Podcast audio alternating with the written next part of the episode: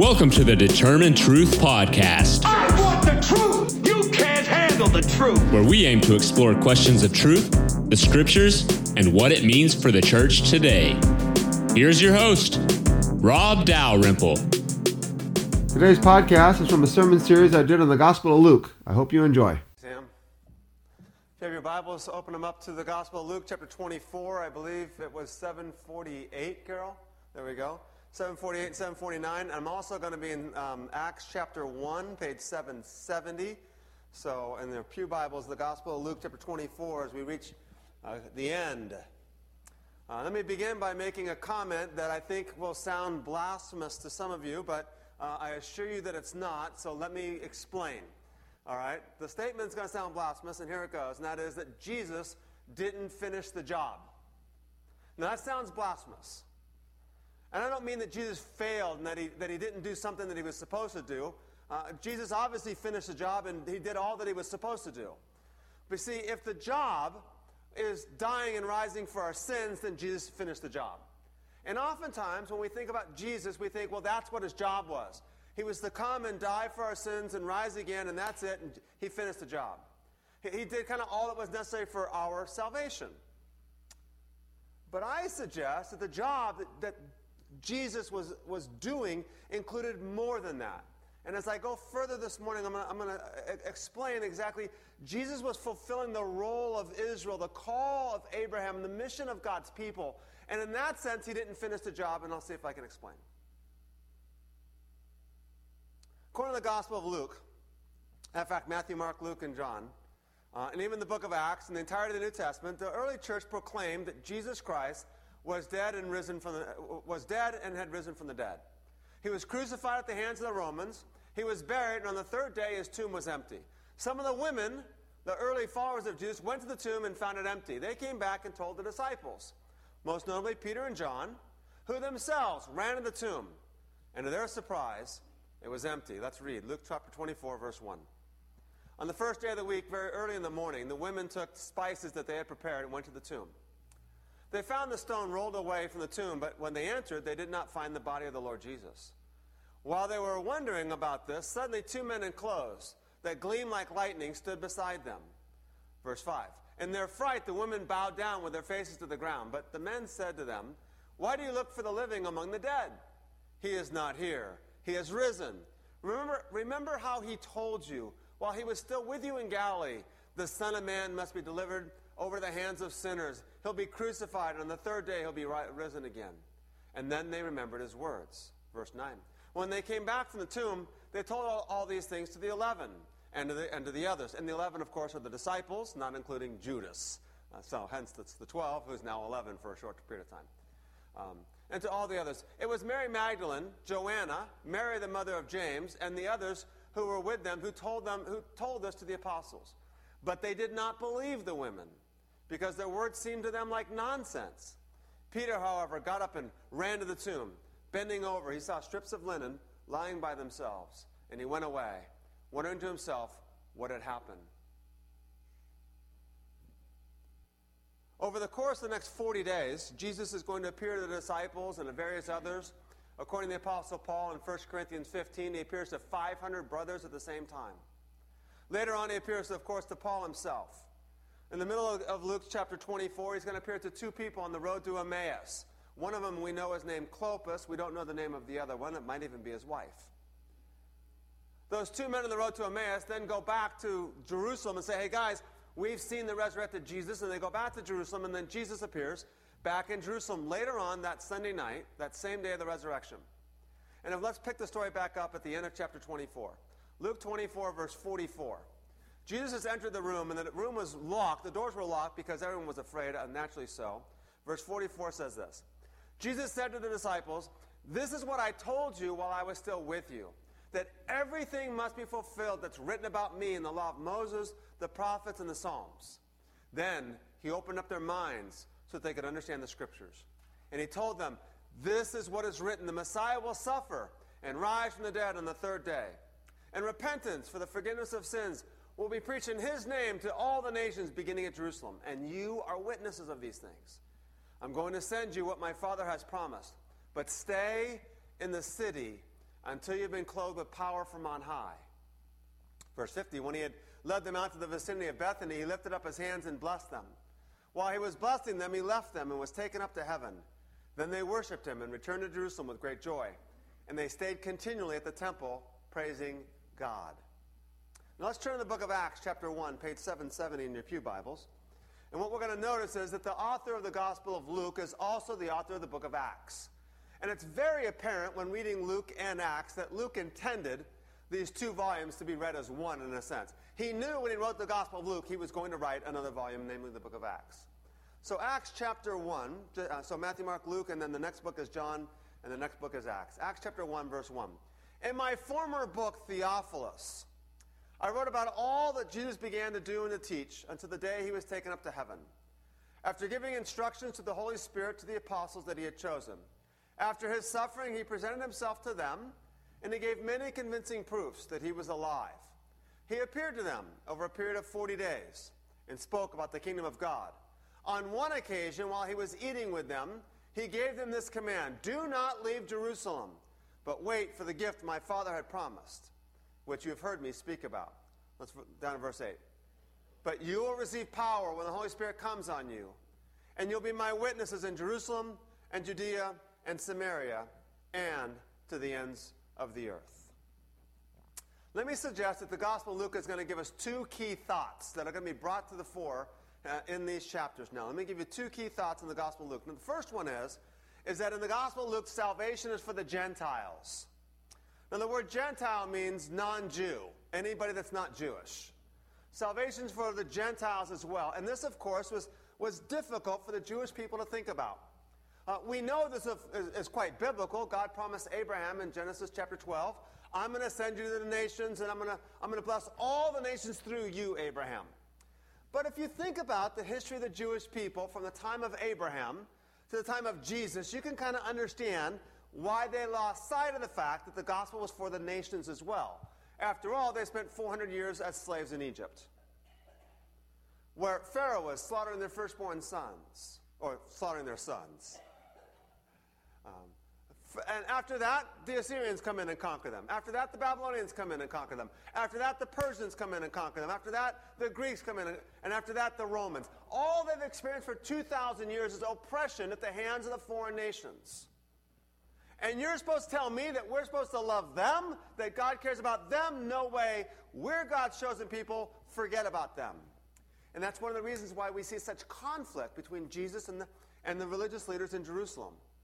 Because Jesus was saying, Rome is not your enemy. Of course, Rome is my enemy. They crucified my brother last week. What do you mean, Rome's not my enemy? My daughters are slaves in Rome. What do you mean they're not the enemy? And Jesus says, The devil's your enemy. Rome is not your enemy. Salvation for the Gentiles. Now, you may not be aware of this, but the most prolific writer of the New Testament the writer in the New Testament who wrote more than any other writer in the New Testament is Luke. You want to say Paul, of course, right? Because Paul wrote 13 books. But when you combine the Gospel of Luke and the book of Acts together by volume, Luke wrote more than all of Paul's 13 letters combined. And here's something intriguing that you may not be aware of as well Luke is the only non Jewish writer in the Bible, he's a Gentile. He comes to faith in Christ year, a, a, number of years after this. He's a medical doctor uh, by trade. So for Luke, salvation for the Gentiles is quite personal. It's quite important. He wants to know that it's for me too, and it's for all my friends, and for those, uh, it's for everyone. Salvation for the Gentiles. Now, I want you to look carefully here. I'm going to put up the Gospel of Luke chapter 2, and let's pay attention to this verse, and I'll explain to you uh, uh, why uh, a little bit. Simeon, this is that when Jesus was a baby being presented at the temple. Uh, there's an old man named Simeon who took him, uh, took him in his arms and praised God, saying, Sovereign Lord, as you have promised, you may now dismiss your servant in peace, which is his way of saying, I can die. For my eyes have seen your salvation, which you prepared in the sight of all nations, a light for revelation to the Gentiles, and the glory of your people Israel. For the Gospel of Luke, and for Luke's concern, salvation is for the Gentiles. And he notes that even when Jesus was a baby, even Simeon in the temple said, that Jesus is the light of salvation and a light of revelation to the Gentiles and the glory of your people, Israel. Now, the second key thing in the Gospel of Luke that he wants to note is empowerment by the Spirit for ministry. The Holy Spirit is extremely important in the Gospel of Luke and the book of Acts. Luke chapter 11, where uh, the Gospel of Luke refers to the Lord's Prayer. Uh, at the end of the Lord's Prayer, Luke notes this. He says, If you then, being evil, this is Jesus speaking, if you then, being evil, know how to give good gifts to your children, how much more will your Heavenly Father give the Holy Spirit to those who ask Him?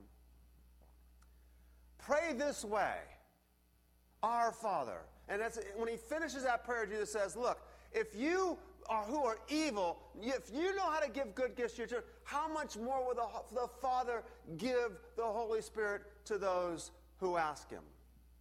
So we go back to Luke 24 at the end of the gospel and we note this. But stay, Luke 24, verse 49, stay in the city until you've been clothed with power from on high. The disciples are told at the end of the Gospel of Luke and at the beginning of the book of Acts here's the deal. You need to go out to the nations. Oh, but not yet. Because you guys are not ready for this yet. If you go out now, it's not going to go well. You got to stay here in Jerusalem until you receive the Holy Spirit. And then you'll be clothed with power from on high, and you'll be my witnesses in Jerusalem, in Judea, in Samaria, and to the ends of the earth. And one of the questions we're going to ask in two weeks is again, how did this thing grow? How, how did anybody believe this message? I mean, it's a message of a Jewish man who dies by Roman crucifixion. You go tell somebody in Rome, hey guys, this Jewish guy was crucified so that you could be saved. They're going they're to laugh at you, they're going to mock you. This is silliness. But because the disciples are empowered with the Holy Spirit, the prophetic word that goes out and goes forth from them becomes effective. And maybe as many as a million people outside of Jerusalem, Romans, Gentiles, Greeks, Africans, are following this Jesus who was crucified, dead, buried, and risen. All right, so what does this mean for us and what does this mean to the church? Well, let me know, make a couple points. Number one, I'm going to say this the church is the embodiment of Christ to the world. The church is the embodiment of Christ to the world. Uh, uh the, the imagery of, of light. You are the light of the world. Uh, I'm going to make you a light unto the nations. It's the church that's the embodiment of Christ to the world. A number of years ago, a pastor in Santa Cruz, uh, up in Northern California, wrote a book called um, They Love Jesus But Not the Church. It was a provocative book, actually. They love Jesus, but not the church. This book is actually about 20 years old or, or, or more now. Uh, and his book was basically saying is, look, the, the, young people in Santa Cruz, the radicals that, that, that, that come into my community, they actually love Jesus. They just don't like the Christians. And my response to you is, that's not possible. It's not possible. You can't love Jesus and not the church also, because the church is the embodiment of Christ to the world. Now, there are aspects of the church that none of us like, obviously, the, you know, the hypocrisy, and, but the reality is we are the embodiment of Christ to the world. The church is the visible expression of Christ. The Holy Spirit manifests His presence through us. And the best way to understand this principle is to kind of go back for a second and, and let's understand what's the role of the church is uh, to understand what the role of the church is is to understand the call of God upon his people. So let me see if I can explain. All right, back in the Old Testament, Israel's call was to be a light unto the nations. Okay? Now, Israel's call was to be a light unto the nations. Isaiah 42 6 and Isaiah 49 6 both say basically the same thing. Isaiah 42 6 says, I, the Lord, have called you, referring to Israel, in righteousness. I will take hold of your hand. I will also keep you and make you a covenant to, for the people and a light for the Gentiles. Isaiah 49, verse 6. I will make you a light for the Gentiles, that my salvation may reach to the ends of the earth. God called Israel to be a light of revelation to the nations, or the word Gentiles means nations, that my salvation may reach to the ends of the earth. Now, this call, point number two, was, was fulfilled by Jesus. This call was fulfilled by Jesus. In other words, when I said at the beginning, it's going to sound blasphemous to say Jesus didn't finish the job. It's because I'm looking at the, at the job, at the role of Jesus as more than just dying and rising again, but as fulfilling the call of God upon Israel. The call upon Israel was to be a light of revelation for the nations, that my salvation may reach the ends of the earth. Now let's go back and look at Luke, Luke chapter 2 again, the verse, the passage that we read earlier. Simeon says, it says, Simeon took Jesus in his arms and he praised God, saying, Sovereign Lord, as you have promised, you now may dismiss your servant in peace, because my eyes have seen your salvation, which you have prepared in the sight of all the nations, a light for revelation to the Gentiles and the glory for your people Israel. What's Simeon doing? He's quoting Isaiah 42 and Isaiah 49. Simeon's quoting Isaiah saying, Fulfilled in this baby, this child, Jesus, is the fulfillment of God's call upon Israel. And the call upon Israel was to be a light of revelation for the nations, that his salvation may reach the ends of the earth. Now, we often stop there, and that's fine. It's a good place to stop. Jesus is the Savior, Jesus is the fulfillment of God's covenant promises, and we're all good. But we need to go one step further. The third point now is that this call continues in the life of God's people today.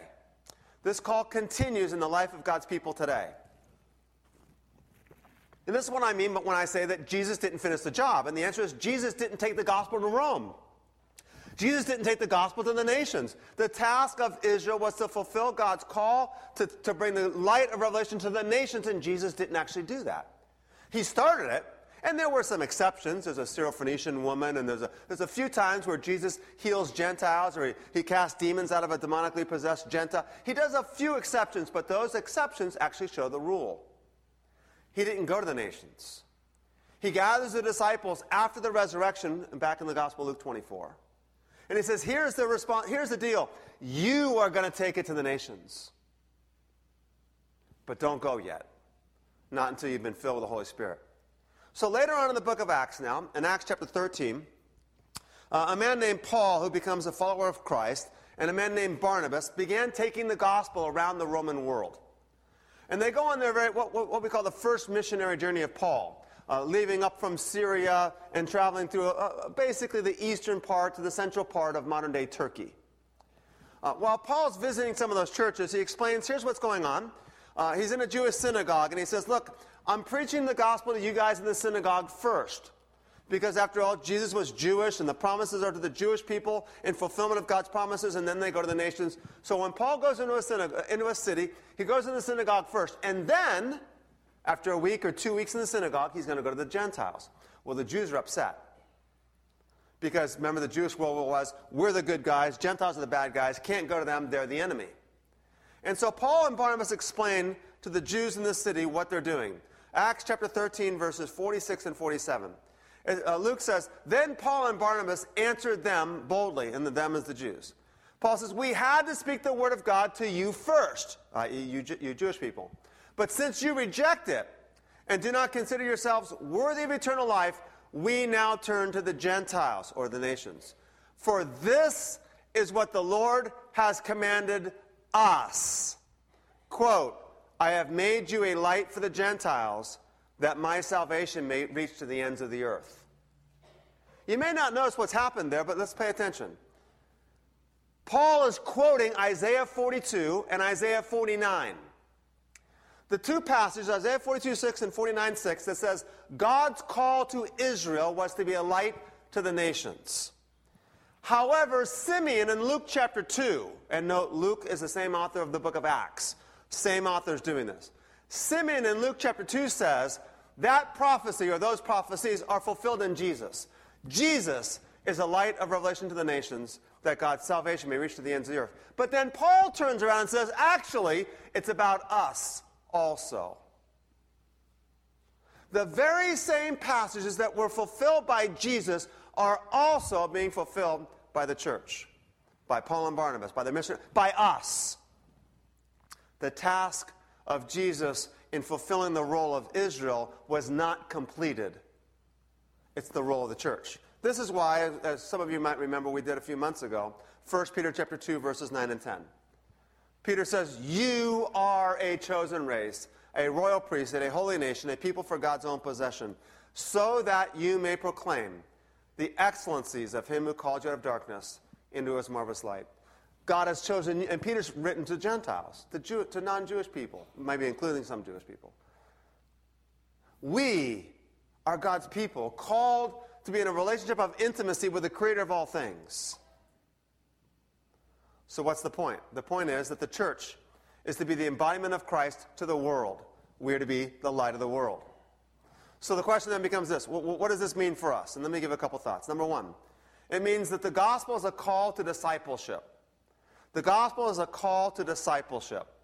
It's not just simply about coming to Jesus and getting saved, about coming to Jesus and being part of in, in conversion. It's a call to being just like Jesus. And in being just like Jesus, we embody Jesus to the world. Luke chapter 9, verse 23 says, Whoever wants to be my disciple must deny himself, themselves and take up their cross daily and follow me. The call begins with us to acknowledge Jesus as Lord, but it, then transcends that. Th- think of it this way. Uh, in the garden, in, in Genesis chapters 1 and 2, God, the story of God's creation of humanity. And God didn't say, let's make humanity so they can be in the garden with us. That's not what God said. Let's make humanity so they can be with us. God says, let's make man in our image. Let's make humanity so they can reflect us, re- reflect me and my, my glory to the nations. God will be made known through humanity, is why God created Adam and Eve. This means that the work of the church is to make Christ known by making disciples of Christ who reflect his glory. I, think one of the things that's happened in the Western Christian world for the last several hundred years uh, that, that's causing us difficulty within our churches is the fact that we focus too much for the last 300 years on making converts and not really making disciples. Conversion means that the goal is for everyone to kind of get to heaven. But discipleship means our goal is for us to know God and to reflect Him. And thereby making Him known to the world. Conversion's a, it's a one-time thing. You know, you get con- converted, you're, you're good to go. And, and, once, once we say conversion's the, the goal, now the, the difficulty for the churches is like, well, how do I keep them here? How, how do I get them to come back every Sunday? Well, you know, we want to keep church going, so what we do is we say, well, well um, uh, uh, be good. Try to be good. Discipleship, however, is the call of the church. And that's a lifelong process. Discipleship is uh, uh about emphasizing that there's a God of love who desires to be in relationship with us so that we then can reflect his glory and make him known. One, one uh, uh, writer on, on, on the church says this He says, Most of us have become quite good at the church thing, and yet disciples are the only thing that Jesus cares about. It's the only number that Jesus is counting, not our attendance or our budget or our buildings. Discipleship is like having a child. When we have a child, you take the child, the newborn child, to the doctor regularly, right?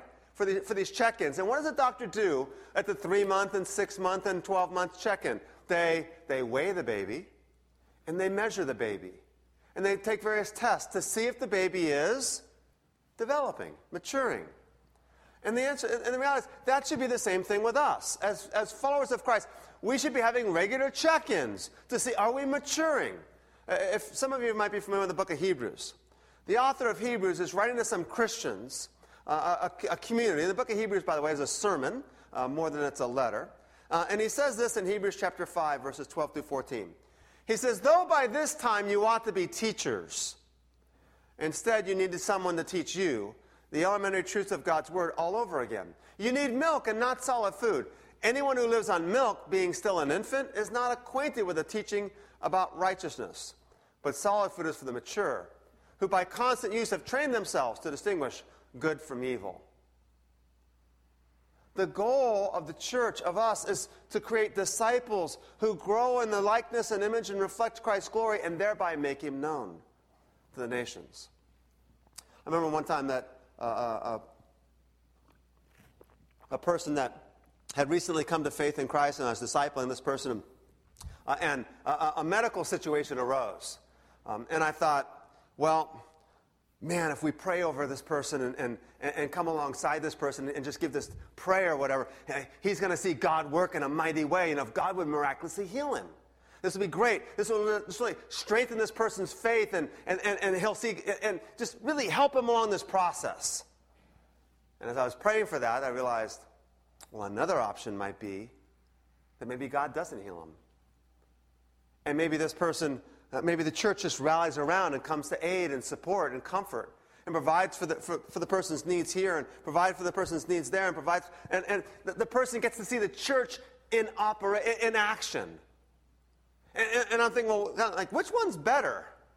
Right? To see the miracle and the miraculous element or to see the church coming around him. And then I thought about the Apostle Paul. This man named Paul, early in the book of Acts, is actually a Jewish man who goes by his Jewish name, Saul, in the first eight or nine chapters of the book of Acts. And this Jewish man named Saul was violently opposed to Christianity. He really thought Jesus was a blasphemer. He really thought these Christians had to be done away with. And he was going out hunting down Christians to have them brought back to Jerusalem for trial of blasphemy. Well, one day, while this man named Paul is going from Jerusalem to the city of Damascus up in modern day Syria, Jesus appears to him. And he says, Saul, Saul, why are you persecuting me? Now, note carefully. Why are you persecuting me? Saul's not persecuting Jesus, folks. He's after Jesus' followers, but that's the point, isn't it? We love Jesus, but not the church is not possible. Because when you persecute the church, you're persecuting Jesus. When you love the church, you're loving Jesus. So this man named Saul is then blinded.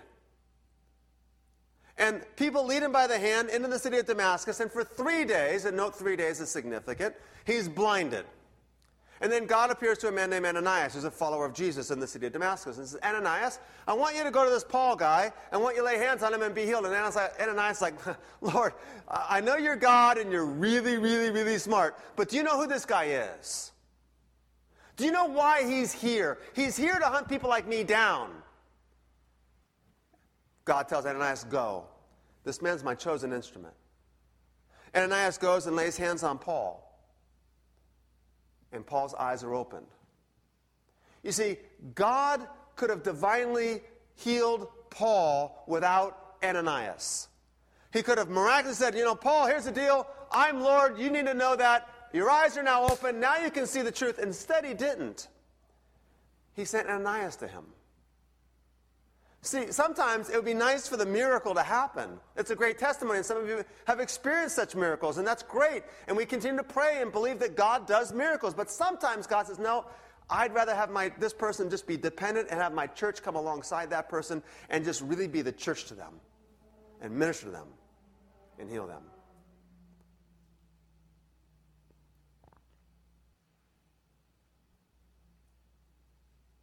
The church is the means by which God makes himself known to the nations. Here's the bad news the devil knows that too. The devil knows that too. And the devil's going to do whatever he can to wreak havoc and destruction, whether it's tearing pastors down and causing them to, to go into immorality, or whether it's tearing churches apart with dissension and strife. The devil wants to bring the church down but we can't let them. The church is the visible manifestation of Christ to the world. Let's pray. Father, we come to you this morning. And we thank you for the call that you've given to us. The fact that you have come and lived, died, and risen again that we might have life and have it more abundantly. You've been resurrected, Lord, and you promise us too that someday we too will rise, and there will no longer be any mourning or death or crying or pain, because the old order has passed away. You're going to make it all new. And Lord, we recognize this morning that you're in the process of making it new through us. Through this congregation, through the congregations of those who listen online, through the congregations of churches around the world whether it's Karuna Kar's church in India, whether it's our brothers and sisters' churches around the country or around the world. You are in the process of making all things new through us. So we pray, Father, that you would empower us and inspire us by the power and presence of your Holy Spirit to be God's people. That someday you'll turn to us and say, Well done, good and faithful servants. Enter into joy today. Amen. Thank you for listening to today's podcast. If you would like more information on the Determine Truth podcast, you can find us on iTunes. You can follow Rob's blog at determinetruth.com or purchase his books on amazon.com. See you next time.